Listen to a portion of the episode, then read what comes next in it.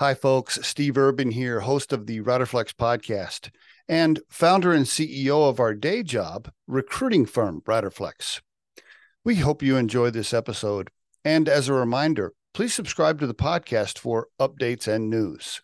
Finally, if you haven't already, check out the series of books we've published on hiring, interviewing, and overall career advice titled The Riderflex Guide, available on Amazon. And now, a quick word from our sponsor. Most homeowners don't have the time or expertise to properly take care of their home, which causes costly issues to arise. That's where Cura Home Maintenance comes in. We're a full service, routine maintenance company that was developed by a certified home inspector. Each quarter, we service our clients' homes following manufacturer's recommendations to properly maintain all the necessary appliances. We provide the materials and expertise to prolong the life of your property, creating a healthy and efficient environment for your family. From top to bottom, we'll maintain and service your home.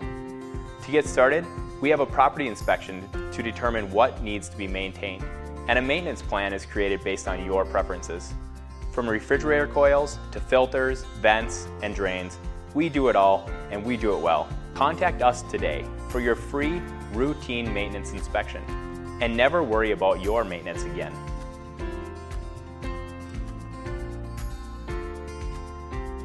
Ashley Furst on the Riderflex podcast. Hello, Ashley. How you doing? Hello, I'm well. How are you? I'm fine. Thank you for joining me and yeah. anxious to talk a little bit more about breakthrough. We had Stacy, uh, one of the co-founders, on the podcast a while back. So um, get a bunch of updates from you. Uh, yeah. Curious to to know what you guys are doing. I know Breakthrough, right? Breakthrough helps people um, getting out of prison stay out of prison. Correct. Yes. Yes. I don't know if that's a fancy way to say it, but that's basically what you guys do, right? You you help mm-hmm. them with their transition. Yes. Yeah. We provide an in facility educational program that um, addresses soft skills, job readiness, reentry planning, and the entrepreneurial mindset. And it ultimately gets people ready to come home um, and be successful combined with that wraparound care um, supportive services that we offer when someone is ultimately released. Awesome. I want to get into the, all of that more, but first I want to know about Ashley, the person. Tell us about you. Tell the listeners about you. Let's start back with parents and siblings and where you grew up, mm. if you don't mind. Yeah, of course. Um, so I was born in Orlando, Florida. Uh, I'm not a crazy Floridian. I always have to give that disclaimer because Florida is wild nowadays. Um, but I was born in Orlando. Um, I have a younger sister who is actually out here in Colorado with me in Castle Pines. And then I have um, an older brother and sister from when my dad was married before he met my mom. Um, so I'm kind of like, I'm the oldest in my mom's, um, you know, my mom and my dad's marriage and then um, kind of in the middle when you put all the kids uh, together. But born in Orlando, um, moved up to Maryland in about 1997, lived in Baltimore uh, for a little while, and then uh, moved out here to Colorado in 2017. So um, my parents met out here in Colorado Springs when my dad was working for the Air Force Academy. So we have kind of a deep connection to to Colorado. I love it out here. I see. I see. Okay, that's the whole mm-hmm. Colorado connection. Got it. Yeah. All right. mm-hmm. Uh, your mom and dad still with us? Uh, my dad passed away in 2015, but my mom is still um still with us. Yeah. Okay. Yeah. Uh, and where's your mom live? She is in Indiana right now, but she comes out pretty frequently uh, to visit my sister and I. My sister has three kids, so uh, okay. she likes to come out and see the kids when she can. Okay. Did your mom remarry after your dad or no? She did. Yeah, she did. She got remarried a couple years ago. Oh. Um. Mm-hmm. Okay. Yeah. yeah. Go ahead. Yeah. Yep. She got- yeah. She got remarried a couple years ago. Um. You know, they li- like I said, they live in Indiana, but they come out and visit um when they can. Okay. All right. Sounds good. And yourself, married, kids, partners, single. What's what's going on with Ashley? Uh, I am divorced. I have one dog, no children. Um, she costs me as much money as a child sometimes, though. But um, so yeah, just one dog. I'm divorced um, as a result of what I'm sure we'll get into momentarily. But yeah. yeah. So um No, any any any current relationships? Or you want do you want to do you want to market yourself? Do you want to give No. your your your your sit your your your handle on one of the dating apps or something? Yeah. No. I'm not on the apps because I just keep hearing horror stories about them. My friends tell me all about them and I'm like, I'm good. I am good. So I am single. yes. Can you imagine? Uh, I, I can't imagine what it would be like to be single at my age. God forbid anything ever happened to me and my wife. Yeah. Please no, please no. I because I know some guys my age that are single and It's rough. does it suck? Does it does it suck, it's- Ashley? It's rough. It's pretty rough. Yeah. These apps like open this whole new type of like like people just cheating on their significant others. Like it's I mean, some of the stuff I've seen on there, I'm like, this is I'm good. I'm good on the apps. So Yeah. Yeah. yeah. Yeah, I wouldn't want to be single. Um, a lot of crazy people out there. I've heard so many, especially for for women. At least I think what I've been told is something like uh, eighty. I can't. I don't know if this is a real stat. Something like eighty percent of the engagement is male to female. Hmm. So so if so if you're a female, you're getting just you're getting just hammered with with with all kinds of guys trying to have conversations. But yeah. there's not a lot of female traffic to males is is Yeah. what I've heard. And Yeah. so this this creates this uh situation where guys are desperate, right? They're sending out all these they're sending out all these messages. They're just constantly sending out these messages they can't get any reaction. Yes, yeah. There is one app. Um, it's called Bumble, which is was designed by women. Um, they're Oh. based in Austin, Texas. Okay. And um, they're really cool company. And but the app was designed for women to make the first move. So like you can match with someone on it, but a woman, the woman has to reach out first, yeah, in order to start the conversation. Okay, well, if I were you and I was going to use one, that's the one I would use. Yeah. yes. Yes. Uh, okay, very good. Uh, and you you live in Denver. You're from you're in the Denver area. Yeah, I'm in Westminster, so right between Denver and Boulder. Yeah.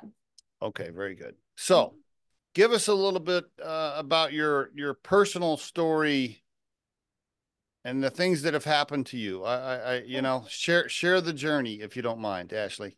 Yeah, yeah. Um, you know, I grew up, you know, normal in that sense. You know, I had, um, I went to private school when I was younger. Um, both of my parents were around for the most part. Um, my dad did cheat on my mom, uh, for about five they- years. Which is why they ended up divorced. Yes, and they Okay. ended up getting divorced. Um, uh, at the time, my dad blamed it on me. He said that it was my fault. My mom was never around because my mom had to take me to horse shows. I grew up riding horses, um, so I was very lucky.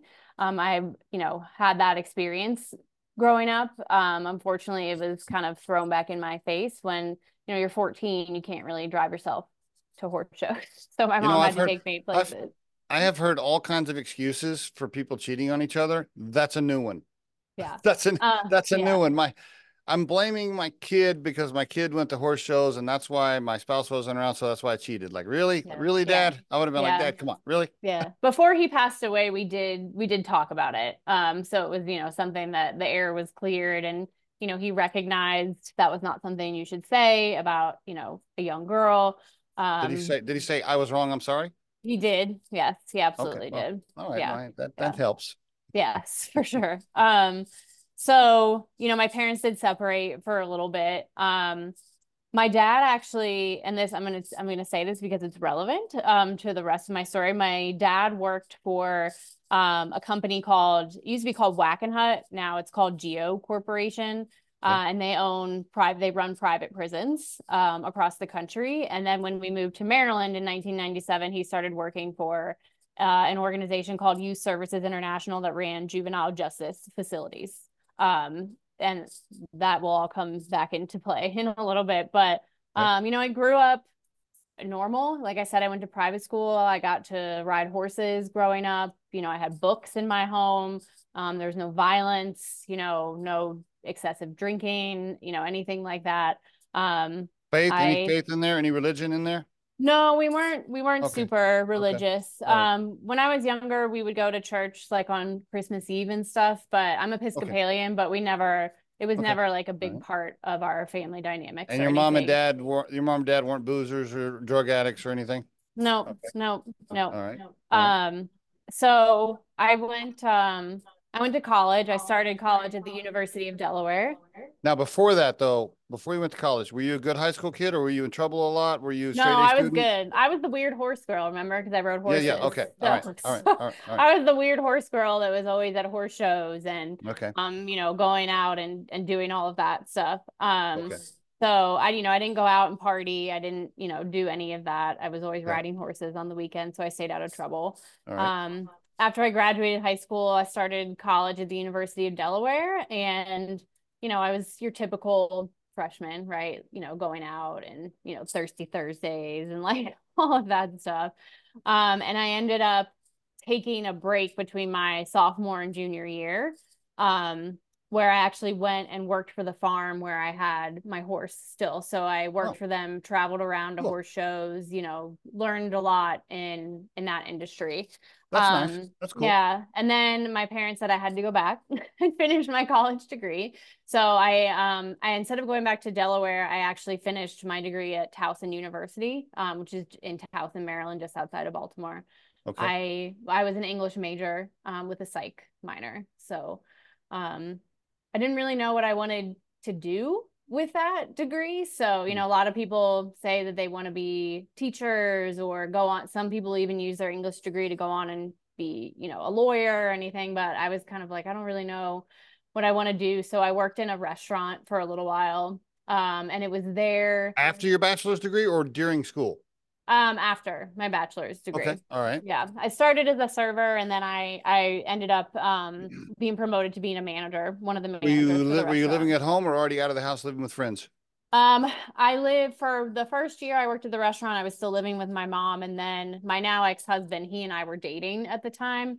Okay. So um, then we eventually moved. We eventually moved in um Okay, together right. during that time. Yeah. Moved in with your boyfriend, working at the restaurant. Okay, Yep, got it. Yep, yep. And so, um, if you know anything about the restaurant industry, there's a lot of drinking, a lot of A lot of a lot of all kinds of stuff. I I Yeah. uh, read I read the book Kitchen Confidential from Anthony Bourdain, so Yes. I Yeah. understand. Yes. So, um, that was kind of where I was introduced to cocaine for the first time. Okay. Um, you know, I was And- going out, I was drinking a lot. Um, just thinking about it, it's so cringe because I hate I was hungover all the time, right? It's miserable being hungover like that. But I still I was still young enough where I could like function, Sure. you know, like a normal human being. If I try if Uh, I tried to go sure. out now, it would be Yeah. terrible. Um, um, uh, mar- marijuana and cocaine. Any other drugs in there? Uh, no, just those two, and drinking, of course, you know, Yeah. to kind of combat that. You never you never Um, stepped into acid or heroin or anything no, no. Okay. no, all right. not. All right. Yeah. All right. All right. Yeah. Go ahead. Yep. And so, boyfriend boyfriend was doing the drugs with you yeah, hmm Yep. yeah. So, and every and everybody else at the restaurant. yeah, and everyone, yeah, all the friends, you know, it was, it was that was normal, right? So Like, far, of the so far, industry. yeah. So far, what you've said is not completely abnormal. I mean, this is you Mhm. know that that story goes probably with I don't know fifty percent of the people listening to this podcast. So, but Yeah. go ahead. Yeah. Yeah. Yeah. So then I, um, you know, after about a year managing the restaurant, I was like, you know, I have this bachelor's degree. Like, I don't want to work in a restaurant for the rest of my life. And but now you're Um, the manager. Yes, I was one of the managers. All and right. so I uh, found a job as an administrative director. I was basically like an office manager for a lobbyist group for the equine industry uh, that was based in Washington, D.C. Perfect. So yeah, I started working there. Um, but now mind you, like the drinking and the drugs are still kind of a part of my life because I was still young and you know going out and um, you know, I still had all that same that same friend group, right? now Um, let's take a pause. Right. Let's take a pause right here. Are we talking hammered every night, or we're talking hammered once a week? Are we talking lines of cocaine during the day at work? Like, Mm. what what stage are you in? Right. So in the in the beginning stages, it was, you know, maybe going out like once, twice a week, you know, maybe Okay. on like Thursday night and Saturday night or Okay. something like that. Still Um, somewhat normal, by the way, with that answer. still, yes, yes. And then it eventually it really got bad in around 2013, um, where I was doing cocaine pretty regularly, like on a daily basis. Um, Daily, like you get up in the morning, you do a hit, you do some at Mhm. lunch. You're you're okay. Mhm. All right. Yeah. Yeah. Um, so I was definitely like a, a functioning addict in that in that sense. Um, Can I ask right there how you how you were affording it because it wasn't super cheap? How'd you how'd you pay for it? ah, that's where the story gets interesting. So so um, you know, part of my role at this organization I worked at was I oversaw their books and I had access to their bank accounts. Um, and as you said, drugs are expensive. So Mm. I would pay all my bills, but then not have enough money to buy drugs, or I would have bought too many drugs and then I wouldn't have the ability to pay my bills. So um, I remember the day I made the very fateful decision, terrible decision, um, to use my employer's account to pay one of my bills. That's your first ma- that's your first major step over the line right there. Yeah, yeah, and I knew what I was was doing was wrong, and I kept telling myself like, "You have to stop this. You have to stop this." But my addiction was so bad. Um, I would say at one point I was doing about an eight ball of cocaine like every couple days. Uh, it's a Wow. miracle I'm not dead, quite Wow. frankly. Wow. Um, I went to the let- dentist one time and they sent me to the ER because my blood pressure was so high and they're like, you're gonna stroke out. And that was my like, oh shit. Like, um, and this is after it had been going on for probably about five years or so. So Five from like years. 20, yeah. So from like Can 2013 to 2018, it was really bad. Let me ask a couple of questions. When you started stealing from the place there, basically, mm-hmm. was your boyfriend in the loop? Did he know you were doing this? And was he? No, mm-mm, no, he had no idea. We got married during this time period. Um, Whoa, well. whoa, whoa, Yeah. whoa, whoa. You're working at this place. You have this, now you have a major addiction. You're starting to steal from your employer. You get engaged. You have a wedding. Your mom and dad's there. Family's around. And nobody at this point knows that you have a major problem.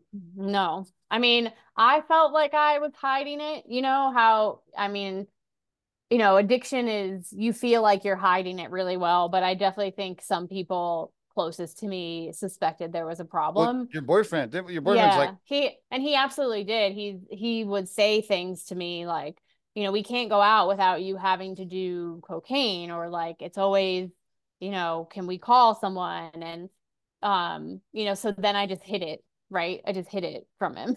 I see. Um, yeah, right. you know, we Okay. didn't we didn't share a bank account. Like we had everything was separate for for all. Even when we were married, um, we kept everything separate. That was Okay. one thing my dad was always like, make sure you have your own stuff. Not a bad idea. Um, yeah. So, you know, when we got married, we didn't combine our bank accounts or credit cards or anything. like that. Unfortunately, unfortunately for you, it was easy. That made it easier for you to hide your expense situation. Yes. Yeah. Okay. It did. All right. So you're at Um, this, you're at this job. You're starting, it's starting to get worse. You're starting to steal. Then what happens? hmm So, um, June 25th, 2018, I um, went into work that one day. So, I should clarify, I moved out to Colorado in 2017 and I continued to work remotely for that organization, kind of traveling back like every few weeks or so for Still with your, office still with your husband?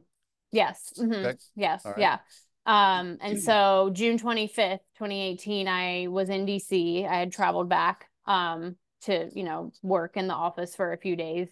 And um I knew I knew I just I was ready for it to be over. Um one of so basically um the bank had alerted uh the president of the company that something was weird with the bank account. Um, and I was honestly to the point where I was like, I want this to be over. Like, I know what I'm doing is this terrible thing. I'm hurting a lot of people. Um, and so I went into work on that day and um the cops came. I wasn't arrested, they just escorted me out. Um, and then I immediately flew back home to Colorado, uh, hired an attorney to, you know, help me. I was a I was fortunate enough to be able to hire an attorney um to do that and uh Let me pause. Let yeah. me pause for a minute. Let me pause for a minute. I want to visualize this whole thing. You drive into work that day. Were the cops already there? no so i had come into work um i got there around like 8 a.m and then um the president of the organization maybe i think she came in around like 9 or so and i heard her pick up the phone and call someone and i just i just knew i knew and so i was it's sitting in the office like working and um the dc cops came in and they're like They walked know, into your, they walked into your office. Did you "Mhm." meet, did you, did you break down? Did you immediately break down and start crying? No, I did not. I think I was kind of, I mean, I was expecting it and I, I was relieved, honestly, because I knew what I was doing was so messed Did, up. did they didn't say you're under arrest? No, I because um I think at the time like I mean she had evidence of course of what I was doing, but they just wanted me out of there. Did she okay, but did she say you're fired and I'm having these people escort you out of the building? Yeah, basically. That was see. said. I yeah. got you. Yeah. Okay. So I Oh. left. Um Did she say I'm firing you for theft? I don't remember honestly. Um I remember parts of that day. I don't remember what her exact like what she I'm said to me. Curious, I'm curious whether or not she said, Ashley, how could you do this to me? Blah blah blah. Any of that? Yeah. No, none of that. Um Okay. All right. none of that. But uh So yeah, you so get on the plane. Let me guess, you do a line of cocaine at the No. airport parking lot before no, you get on I did plane. not. No, that I did not do. Um by then by then I had actually kind of like I would say in 20 in the beginning of 2018 I really started to like be like okay you've got to stop this or you're going to die like you're literally going All to right. die Okay. um Besides dying, were you worried about going to prison? well that too and ironically like during this time I started watching Orange is the New Black I don't know if you've seen that on Netflix so I was like it was like, like, I was "This like is my life." subconsciously preparing for what was going to happen to me I don't know oh like shit. Um, Oh, but yeah, I mean, of course I knew I was gonna I knew I was gonna end up um in in prison. And you know, I am not proud of what I've done. There's not a day that doesn't go by that I'm like, what the what the hell were you thinking? Did you call your husband or your parents from the airport or anything? actually the first person I called um actually it was my husband. I called him and because I was concerned that they were going to arrest me and take me to a DC jail. So I called him and I was like, if you get an, an a phone call from a 202 or an unknown number, I really need you to answer it. And he was like, What do you mean? What's going on? So I told him. Um, and then the second phone call was to my best friend, uh, Kate, who lives in DC. And then the third phone call, I called my sister um, to tell her what was going on. Yeah. you weren't ready. to, then- you weren't. Re- you weren't ready to face mom and dad yet. no. But ironically, my mom was with my sister when I called my sister. Oh, So I didn't I didn't tell my sister at the time. I just told her I'd call her back. Um, and so I called her back. But then of course I told my mom um right after my dad had passed away by this point. So my dad has not been around for any of this. Okay. Um okay. so um. All right. So you're on the plane. You're going back, and you're thinking, okay, I've, my life. I've. I've just fucked up everything at this point. You're. You're probably having all kinds of.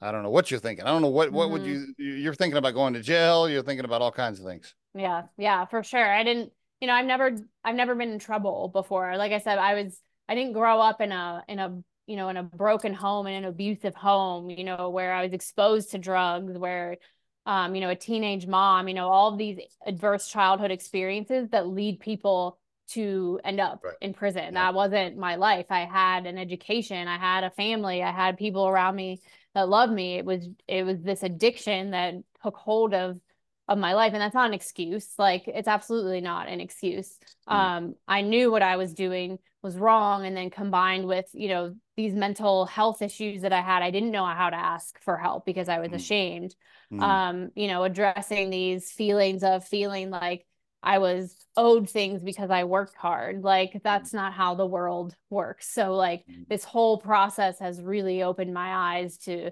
um you know these behaviors that i had that were not right these thinking processes these mental health issues and problems that i have you know i've always i've never felt good enough my entire life and i think my dad saying that really subconsciously you know saying that i was the reason for him having an affair really affected me um and i didn't realize it till i've become older. Um so you know i've never felt good enough. I've never i've always been like middle of the pack right? Like i've always been like people n- never remember my name or they don't remember what i look like so i've never felt good enough. And you know that you know when i was doing the drugs like in the co- i felt like I was fun and outgoing, right? To like combat those feelings of I being see. inadequate. Yeah. Had you ever stolen anything before that, like even a candy bar or anything? No, not that I can remember. Um, Wow. maybe when I was like little, little, you know, how little kids will like grab things. Um, but not that I can remember. Okay. Yeah. All right. So eventually you get arrested. What happened? Yeah. So I actually I was very lucky to never have been arrested um, and you know put in a county jail or anything like that. The FBI. So because it was a financial crime that occurred in DC, it's on it's automatically federal.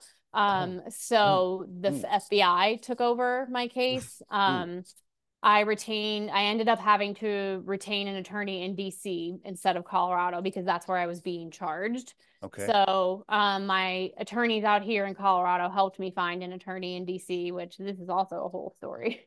Um, and he he helped me through the process, you know, negotiate, talk to the FBI.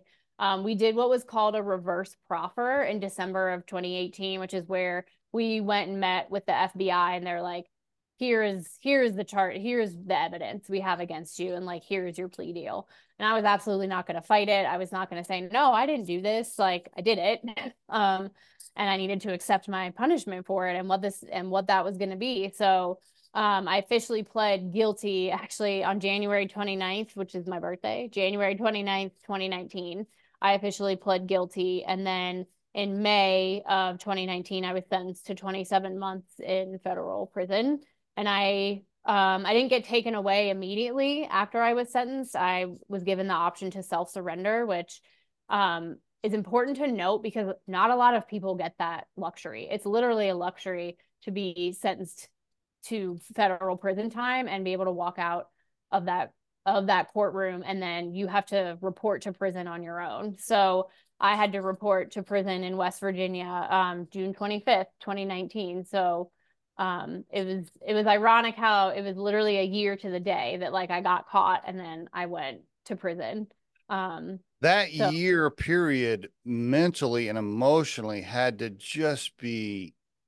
horrible i mean every yeah. day you're waking up thinking what's going to happen how long mm-hmm. am i mm-hmm. going to be in i mean god that 12 months was a nightmare it had yeah. to be yeah it was for sure and especially before um I met with the FBI in December of 2018, I was like always convinced that the FBI was going to bust in my door and like arrest me and shoot my dogs. And like, it was just, you know, I, I lived in like this fear, but it, it oh, was a result man. of my own decisions, right? Like, um, I don't want to like, I, I don't feel bad for myself that I went through that because it was, it was a result of my own decisions, like my poor decision making. Um, wow. Yes, it was I, awful. Like I don't think I slept. I think I don't know how you could. And how do you yeah. how do you even get up? Like how do you get up with like goals and aspirations and a to do list when yeah. and like when you're like I, I, don't even know how you go get through the day. I don't know how you function like that. Yeah, that, yeah, yeah. It was you know, and I would try to. My attorney was like, you know, just try to keep working if you can. You know, it so I, you know, worked kind of like various jobs, but inevitably they would find out that I was being charged with a crime and they would fire me. Um, so wow. it was really difficult to find someone that would just like give me give me a chance before I had even been sentenced to anything. And it had um, to also be hard to stay off of the booze and alcohol and drug or drugs and everything yeah, else. Yeah. I mean, during that 12 months is when I would have probably done the most drugs. Yeah, yeah. I did drink uh, I did drink a lot. I didn't I didn't go back to doing drugs or anything, but I did okay. drink um yeah. as a way to kind of cope. Sure. Um, I... and you know, of course, things weren't great between me and my husband because he was completely blindsided by this thing that had happened. Um, I yeah, I mean, you know, I don't want to like defend him, but I mean, yeah, that would be that'd be hard to come back from, you know, because yeah, you yeah. broke down, you just blew up a lot of trust right there, you know. 100%. Yeah. Yeah. And, you know, we ended up getting divorced. Um, the divorce was finalized in August 2019 when I was in prison, but um, while, while you had, were in prison. Okay. Yeah. Yeah. So we filed for the divorce before um, I went to prison and then, you know, just it takes a little bit sometimes to get it all finalized. So it was finalized. Who, fi- who filed?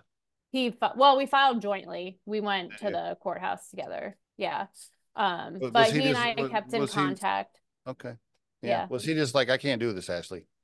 Yeah. I mean, he just, you know, there were, you know, it's, it's, I don't blame him for feeling, you know, hurt and, you know, that, like you said, that trust was completely broken. And, um, you know, I hid this major thing from him and he had tried to confront me and help me with this addiction you know in the way that he knew how, but I didn't know how to accept that help because I was in denial, right, about having an addiction. Like, um, Yeah. you know, thinking that I was going along fine.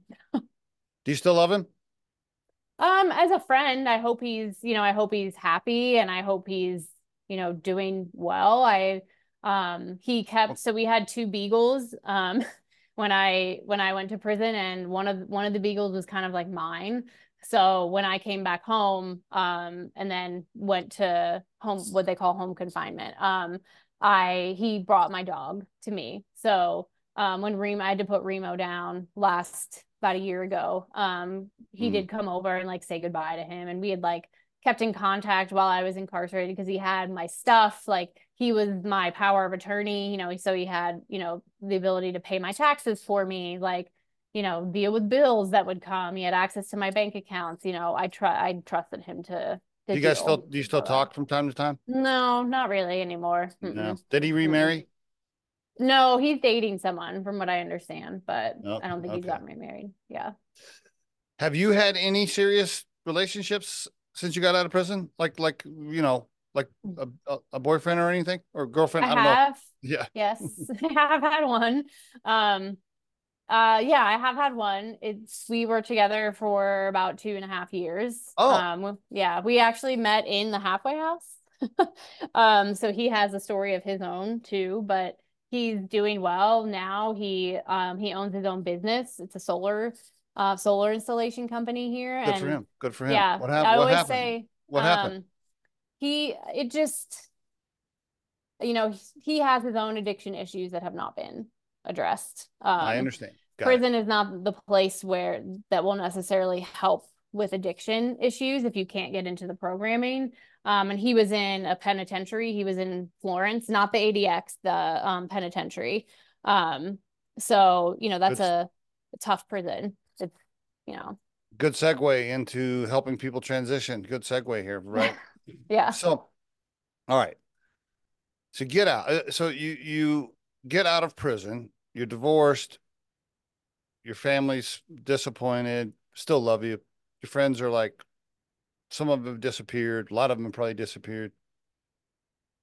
No, You- you know, my two, friends- three Uh-huh. best friends have really, I've always had a small circle of friends. I've never been Okay. someone that's had a lot of friends. Um, I value those like close relationships I can have with people rather than saying I have a lot of acquaintances. And Yeah. three of my friends have really stuck by me through this. That's one great. of them, yeah, one of them came and visited me when I was in prison a few times. Um, you know, I talked to them the entire time I was there. Um, you know, my family is of course disappointed and I have to rebuild and repair those relationships and show them um, you know, that I'm I'm more than that mistake I made and uh I am a a good person and I'm trying to rebuild my life, but you know, things take time sometimes. Yeah, sure, so, sure. Yeah. D- did you go right from prison to uh, home confinement or to a halfway house, or what's the Mm. transition? Yeah. So I was actually released um for I was released in June of 2020, which was like peak COVID time. Um, so I was released as part of the CARES Act that was passed when they were Oh. sending home individuals who were low risk for recidivism who had met certain criteria. Um, so I was yeah, I was partially sent home for that, but I had also filed a motion with my judge to sentence me to a specific amount of time in the halfway house um, because I wanted to come out and I wanted to start working and paying my victims back. Um, because when I when I was incarcerated, I could only pay them twenty five dollars a quarter towards my restitution, and like that doesn't get very far. So, and also the prison I was at um, was not always the best about making sure your paperwork was submitted in time, so you could have Mm. that ability to go to a halfway house or to home Mm. confinement. Mm. Um, so it kind of took matters into my own hands. So that was granted to me, and she granted me 10 months in a halfway house. So I was released as a result of that motion that I filed, but also because of the CARES Act, I met specific criteria. So I got to the halfway house in June of 2020. Okay. Um, I had to Okay. fly on a plane from West Virginia to back to Denver, which was nerve wracking because I had no cell phone, nothing. Mm, um, we could do a whole podcast on this next question, but I'd like for you to just give us a little bit of color around it. All of us listening to this episode have seen numerous movies and TV shows about what prison might be like in the real world. hmm What was it? What was it like? That was it pure hell, Ashley? Like, give us. Can you just talk about it a little bit Yeah. here? Yeah. So I will I will preface this by saying I was in a camp. Um, so there's different levels of federal prison. There's a camp, which is like minimum security. There's an FCI, which is medium, and then there's penitentiaries, which are high security. Okay, you're at the lowest of you're you're with the white collar criminals. So I was with yes, I was I was actually the prison Martha Stewart with that. So, um, yeah, Alderson it was actually the first federal prison built for women, um, Okay. way back in the day. So it has right. pretty interesting history. But, um, yeah, so it was a camp. Like, there's no, there was no barbed wire fence around it. Um, we lived in units like at the top of this hill, uh, and there were like four, like there were two really long buildings, and then there were four units within each building. Okay. Um, and then each unit had, they were literally like cement cubes um, that had a bunk bed. There was like a desk that was attached to the wall, and then you each had your own locker. That was it. Well, so pretty Um, similar as far as the room goes, as far as the cell goes or the room, pretty Mhm. similar to what you see then on TV. Yeah, so on so Orange is the New Black. Piper Kerman, who wrote the book, um, she was she did prison time in Danbury, but the setting for that prison is actually based off of where I was, Alderson. Okay. So um yeah, so we lived we could walk in and out of the unit as long as the compound wasn't closed or we were on lockdown. Um, you Okay. know, I Did you have a roommate? Did you have a roommate? yeah, you get assigned. Yeah, you get assigned um a roommate. So, you know, Did you have a did you have a there- terrible roommate or did you have a good roommate? How'd that no, work she out? was great. She was great. She was actually from Baltimore herself as well. Um, so we had that in common, Okay. and yeah, we got along. Um, so that was good. Were there because, were there were there fights? Were there people getting yeah, yeah, there were definitely fights. Um, women Wow.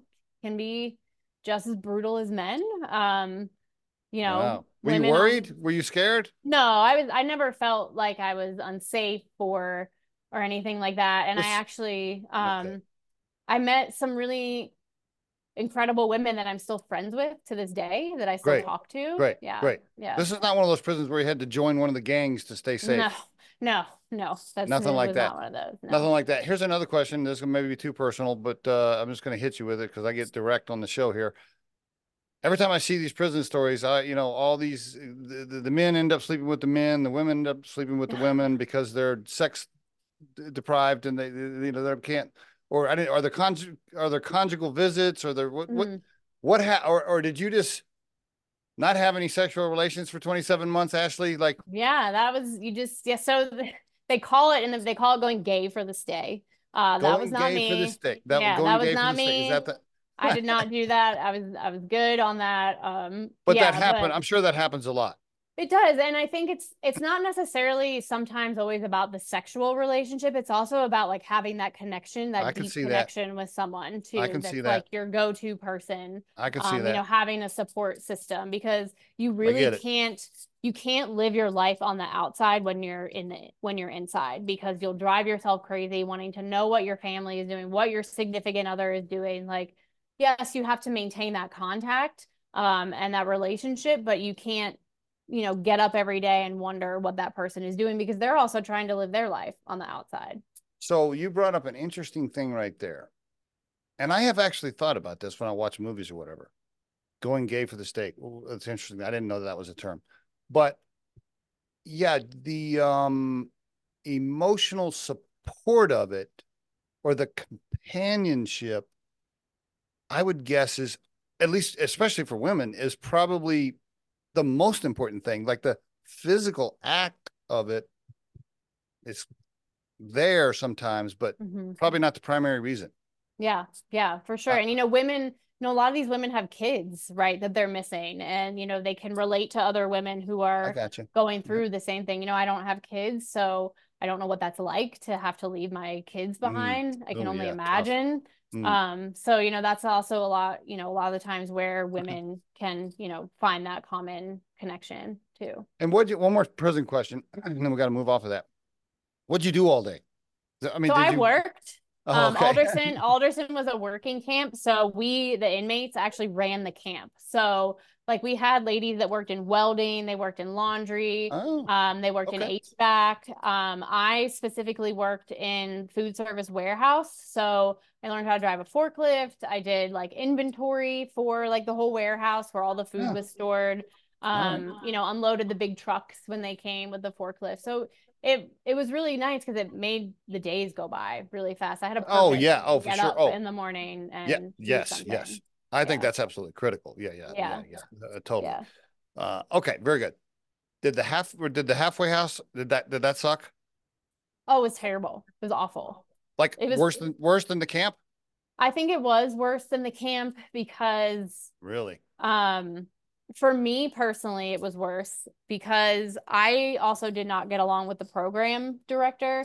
You know, when you have a white collar crime like how I did, you have a stereotype that's attached to you that you're greedy, that you're selfish, that like you only care about yourself. And so Interesting. Um, yes. So, you know, I had a program director tell me that I'm selfish, I'm a narcissist, I'm incapable of changing my criminal way of thinking. I'm I'm gonna end up back in prison. So halfway house was tough. Um, Wow. but the good thing about the halfway house is that you have the opportunity to get a job and go out and work. So when I came home, I immediately was like, I don't care what type of job I have, I need to do something to get out of here during Absolutely. the day yes. and bring and start that income coming back in. So my first job was working as a production associate for Goodwill of Colorado. Um, so basically, you know, I would sort through all the donated clothes, put them out on the floor, help them, you know, with the the flow of all of that. And then um, after doing that for about a month, so I have a master's degree in marketing from Johns Hopkins. Yes. Um, and I was like, there's got to be a marketing company that will hire me. Like, so I just kept trying to apply, kept trying to apply. And finally, I um, applied with this company. It was called SocialKNX. It was a woman owned, women owned company um, in Centennial, right in the tech center area uh, here in Colorado. And it was just a small digital marketing, social media marketing agency. And went for a couple of interviews and at the end I was I was feeling really good about it. I felt like I had a really good chance at getting this job as a marketing specialist. At And that so- moment when you were feeling good, did they know about the prison thing yet? No, so that's when so I had really so I had a really hard time figuring out how to talk about my crime, how to I- disclose that to people. and that was that was one good thing about the halfway house. It taught because I had to disclose that to my employers because they would call and make sure you were at work, like you said you were. So I I was feeling good about this job. And so I said to Gina, who was the owner of the company and my boss, I was like, I just want you to know I want to be transparent. Like this is the situation I'm in. Um, you know, here's what I've learned from it, and here's how I'm moving forward. Did and, you like, say that after the they did you say that after they hired you or during the interview? Um, I hi I said it during the interview, and then two days later she offered me the job. so, and wow. you know, after I after I disclosed that to her, she was like, you know, I everyone has a story, everyone has a past. We've all done things. Some people get caught, some people don't. Uh, she's like, but I look at you as a person that can bring value to to my organization professionally, but also to me personally, and we can learn from each other. And I found out later too, she actually um, volunteers in Denver, Denver Women's Correctional Facility. She's actually come in with Breakthrough a couple of times as well, like mentoring women, you know, helping them get ready to come home. Okay, who is this person again? Her name's Gina Schreck. Um, and what's her com- what's her company? so the company, the social media company is not, the marketing agency is not around anymore, but she owns a co-working space called the Village Workspace Okay. down in Centennial. Um, Kudos to her. You know, it's it's Yeah. people like her, special people like that that give Mhm. folks like you a second chance and look Mhm. beyond what happened, right? Like mhm. big shout out to her for doing that because a lot of Yeah. people wouldn't have given you that chance. That's really cool. right. Yeah. right, thank yeah. you. Thank you. For, the- thank you for sharing that. Yeah, and she really helped me believe that I could do this again because when I got out, I was like, oh, I guess I'm just gonna work in construction or work in a warehouse because you know that those are the industries that traditionally hire from this population. True. But um, I, you know, I met so many smart women when, when I was incarcerated, you know, doctors, lawyers, like Oh, they just yeah you know one girl i was in there with she was a star softball player at the university of florida she had knee surgery and then became addicted um, to wow. opioids. So it's, you know, everyone has a story and there's, I met so many smart ladies when I was there. And even through Breakthroughs program, I've met so many smart people. Um, you know, they just maybe have not had the opportunity growing up and now they're stuck with this label um, and this stigma. So, you know, they might not, oh, you know, some people aren't willing to give them that opportunity because they believe the biases, they believe the stigma. And that's where breakthrough is so amazing because we bring the community in with us to meet this population where they're at. But Gina really helped me understand that I can do this. And then, you know, I am worthy of a job um in in the industry I want to work in. So I'm really grateful to her. Yeah. All right. I want to talk about breakthrough now, but before I do that,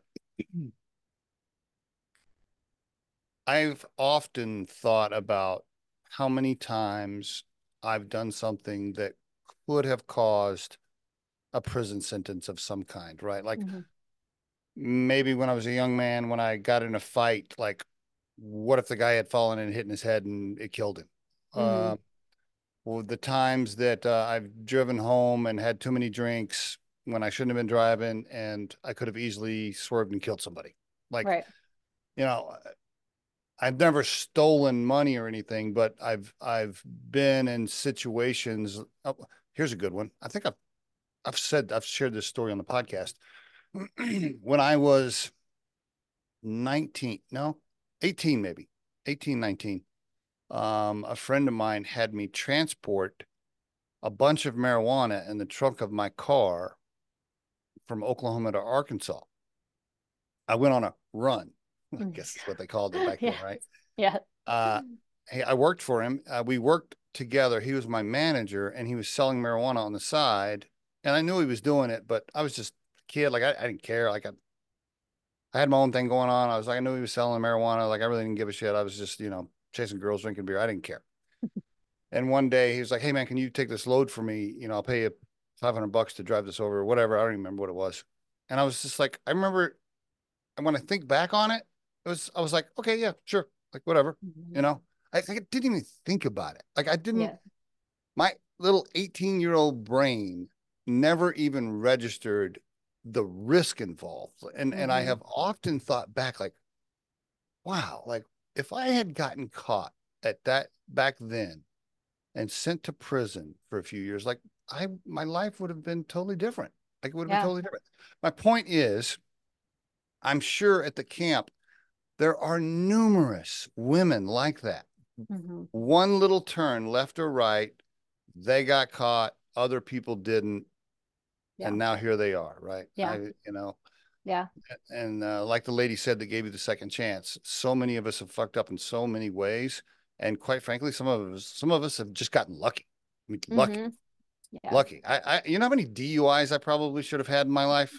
yeah. I mean, Me too, honestly, before I got caught. Yeah. I, I mean, you know, yeah. Anyway, all right. So, how did you get connected with Breakthrough? Mm-hmm. And then talk to us about what Breakthrough does. Yeah. Yeah. So, um, after I worked for Gina for a little while, I actually started working back for Goodwill of Colorado again as one of their marketing managers. And so I also had um, I had to do community service as part of my supervised release. Um, I'm on probation still, actually. This okay. May, end of May this year, um, I will be off it finally. Um, but so I had to do 100 hours of community service, which I've always volunteered, so I didn't mind doing that. But I was like, I'd like to do something a little different, and I had heard so Breakthrough used to be called um, Defy Colorado. They were part of a larger organization called Defy Ventures. And then right. in 2019, yeah. Yeah. they broke off and became Breakthrough.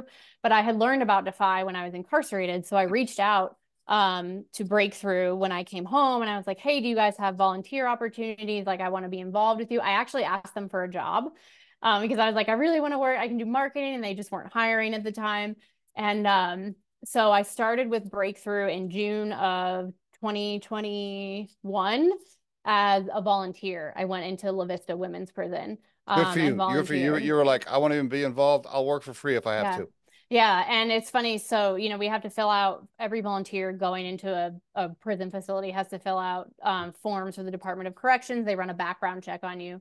And I didn't even think about it. Um, you know, it, it would ping my probation officer that the Department of Corrections was running a background check on me. And he called me and he was like, Why is the DOC running a background check on you? Like, what is going on? And I was like, Oh, I want to go in and volunteer with this program at the, at the women's prison. It's called Breakthrough.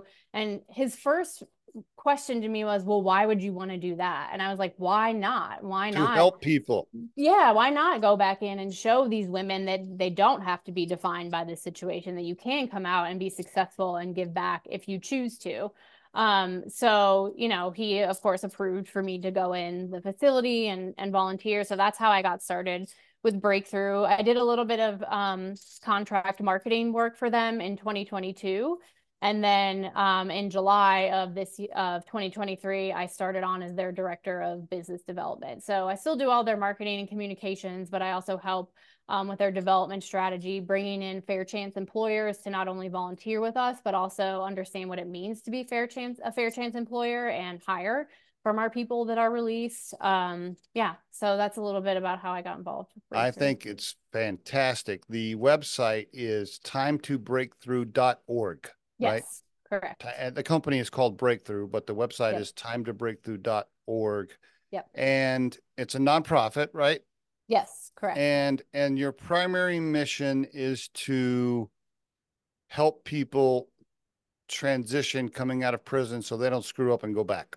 Yeah. Yeah, we like to say we um, we really pride ourselves on changing the lives of incarcerated individuals, but also work to shift the community's perception of the incarcerated population. So um, we have, you know, involvement with Breakthrough for people on the inside begins with our in-facility educational program called The Challenge.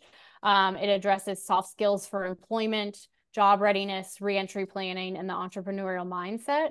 And then once someone finishes the challenge, if they still have time left on their sentence, we still continue to engage with them. It's pretty common that prison programs, you know, you'll go through through the program and then that's kind of it. Um, we don't want our people to feel like they've gone through this transformative experience and then we forget about them. So if they still have time left on their sentence, we continue to engage with them through quarterly workshops in the facilities, um, which we call the transformation. And those workshops they can continue to address job readiness the soft skills. Um, we've had employers come in and do specific types of workshops on like the entrepreneurial mindset. We've brought in other community partners to talk about the resources that they have available um, for them when they come out because we are a small organization. There's only eight of us that work there eight so we can't okay. Yeah, okay. we can't do everything. And if, if another organization is already doing something really well, we don't need to necessarily create the wheel. You know, we really value these partnerships with other, other organizations that are trying to help the same population that we are.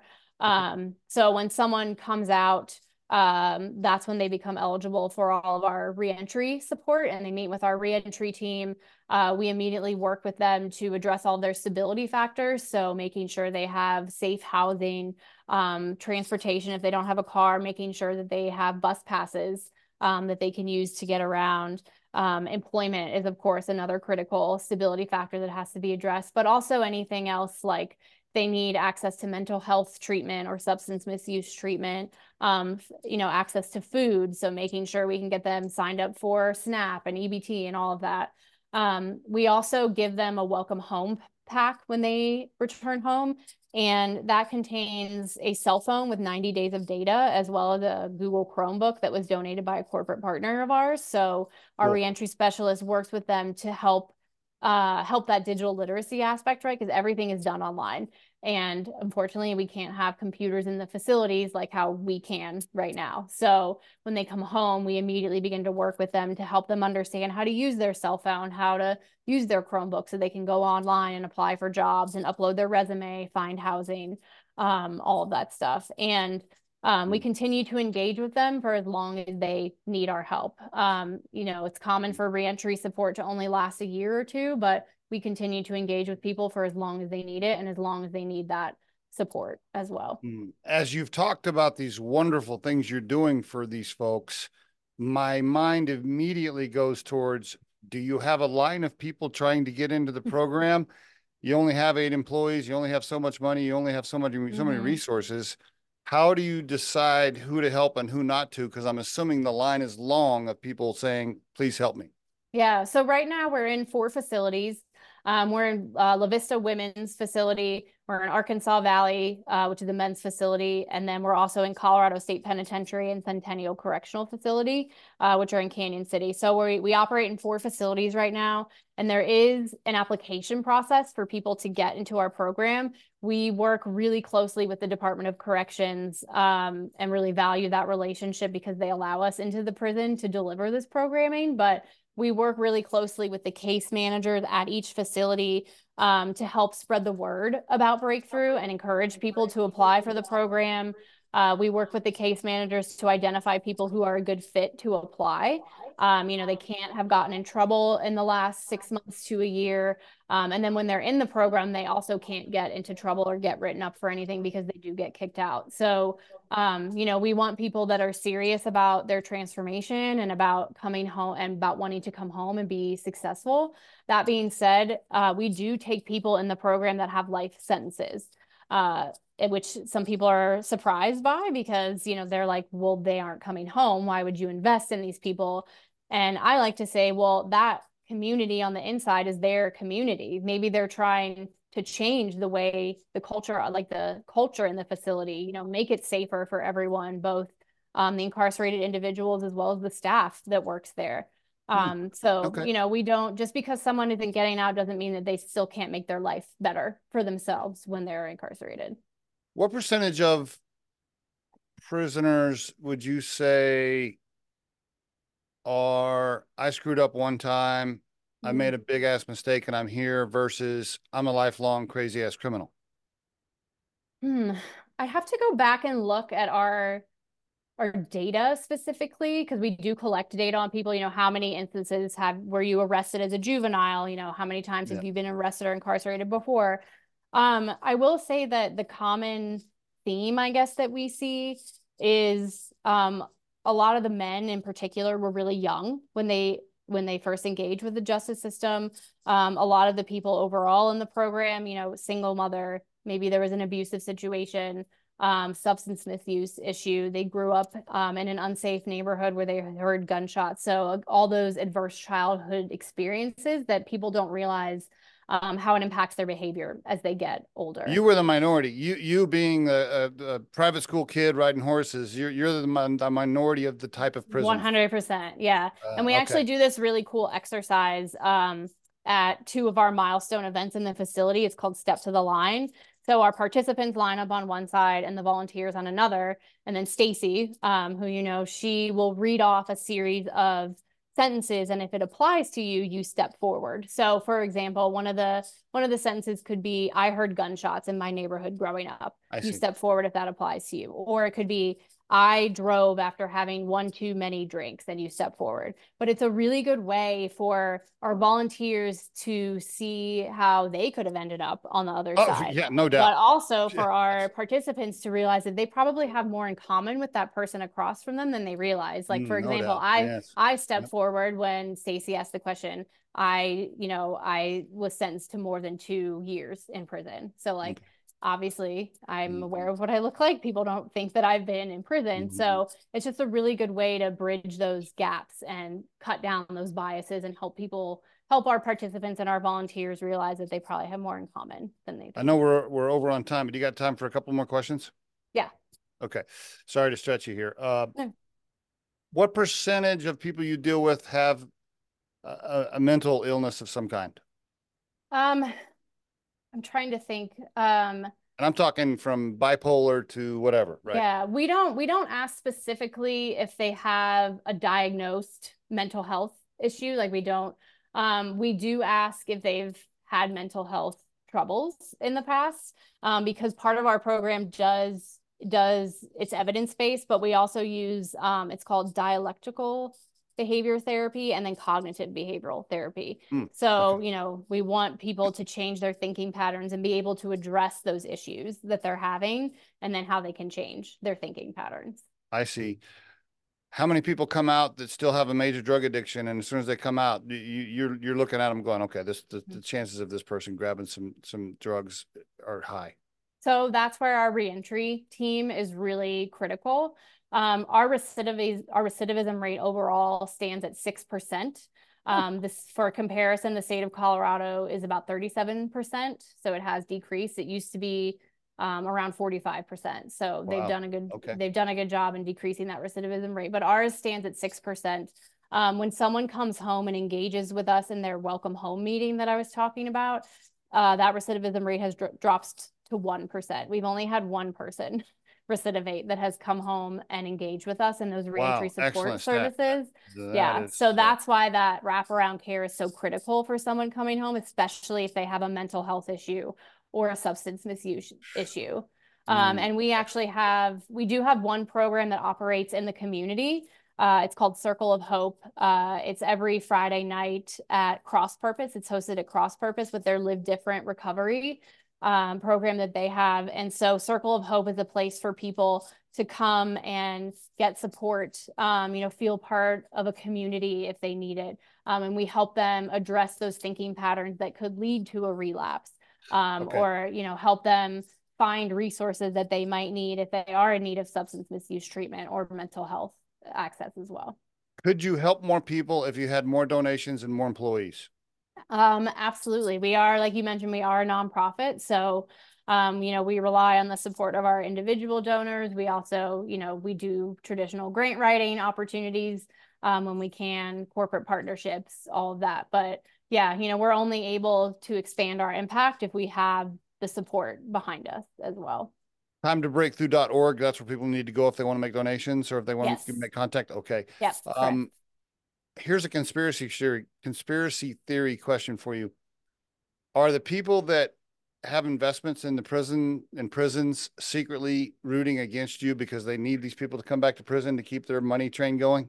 Uh, so those private prisons, um, that my you know those companies that my dad worked for ironically yeah. you know uh-huh. there is you know private prisons are an interesting thing, uh-huh. right? Because why should you be profiting? You know, people will say, why should you be profiting off of someone making a mistake ultimately? Um, you know, I will say, you know, the Department of Corrections has been really wonderful to work with. Um, we've, you know, they allow us into the facilities to deliver this program because they don't want to see people come back. Um, you know, just are you sure? Are you sure? Because I've had people on the I've had people on the podcast that do similar things that you do mm-hmm. that think, that think that they do want you to come back. Yeah, I mean it's easy it's easy to think that for sure. You know, I've had my own struggles while I've been on probation. Um, you know, and that's a whole other conversation, right? About, you know, how how probation could be reformed, you know, if someone, let's say someone misses a UA because they had to work overtime or something like that, um, that could be grounds for sending someone back to prison because of the violation. So, you know, there's man. there's very there's different parts of the system and the way that they intersect that okay. of course need to be addressed. I will say that, you know, in the people that I've we've worked with at the Department of Corrections, I've, you know, they've been really invested in how breakthrough can help people come home and be successful. Good good to know. Have you ever been tempted to do some cocaine since you've been out? Absolutely not. no, no, no, I'm good. Uh, yeah. Uh, yeah. Do you, are you able to have a glass of wine? Can you do that? Without... Yeah. Yeah. Every now and again. Um, but it's interesting as I've gotten older, I'm kind of like, meh, I could, you know, I don't have to, you know, when you're younger, you kind of have that mindset, like you have to drink yeah. to have a good time. Um, yeah, I'm good. Very good. Well, I'm uh, super proud of everything that you've accomplished and done since you've been out. I'm happy for you. Thank you. I appreciate you have a, that. You have a really inspiring story and you're perfect for helping people and you're so well spoken spoken and your presentation is so great. No wonder they moved you from marketing into biz dev. I mean you know uh, you can do both right? Because you really present well you, you, know your communication style is great. Um, i can see why they they moved you into that for sure. So Thank congratulations you. on on everything you you've done. I'm uh, you know uh, you're a you're a, have you thought about writing a book someone else i was at a conference in october and i was on a panel where i talked about my story just kind of like how you and i were just talking and someone else said that same thing Um, maybe. I don't know. I feel like there's a lot of people that have my story. There is. Uh, Okay. So, yes, that's true. Right. And there's some thousands of books that have been launched already like that. And I'm sure there's a million people in the US with a story very similar to yours. mhm. However, your personality and your the way you communicate, I think, is the is is the difference. Oh, Especially you. if you did like an audio version. Oh, well, Um, thank you. you know, I think you should consider it, if nothing else, just to have something documented for your legacy, right? Uh, Mhm. you Yeah. know, Yeah. that, hey, if, if you wrote a book and you put it on Amazon and you sell 10 copies, okay, Yeah. whatever. Like uh, you Yeah. have it, you have it on your shelf that you can look at when you're 70 and be like, hey, here's my story, Yeah. I did that thing. Yeah. That's Yeah. true. you know. Yeah. Uh, Well, thank so, you.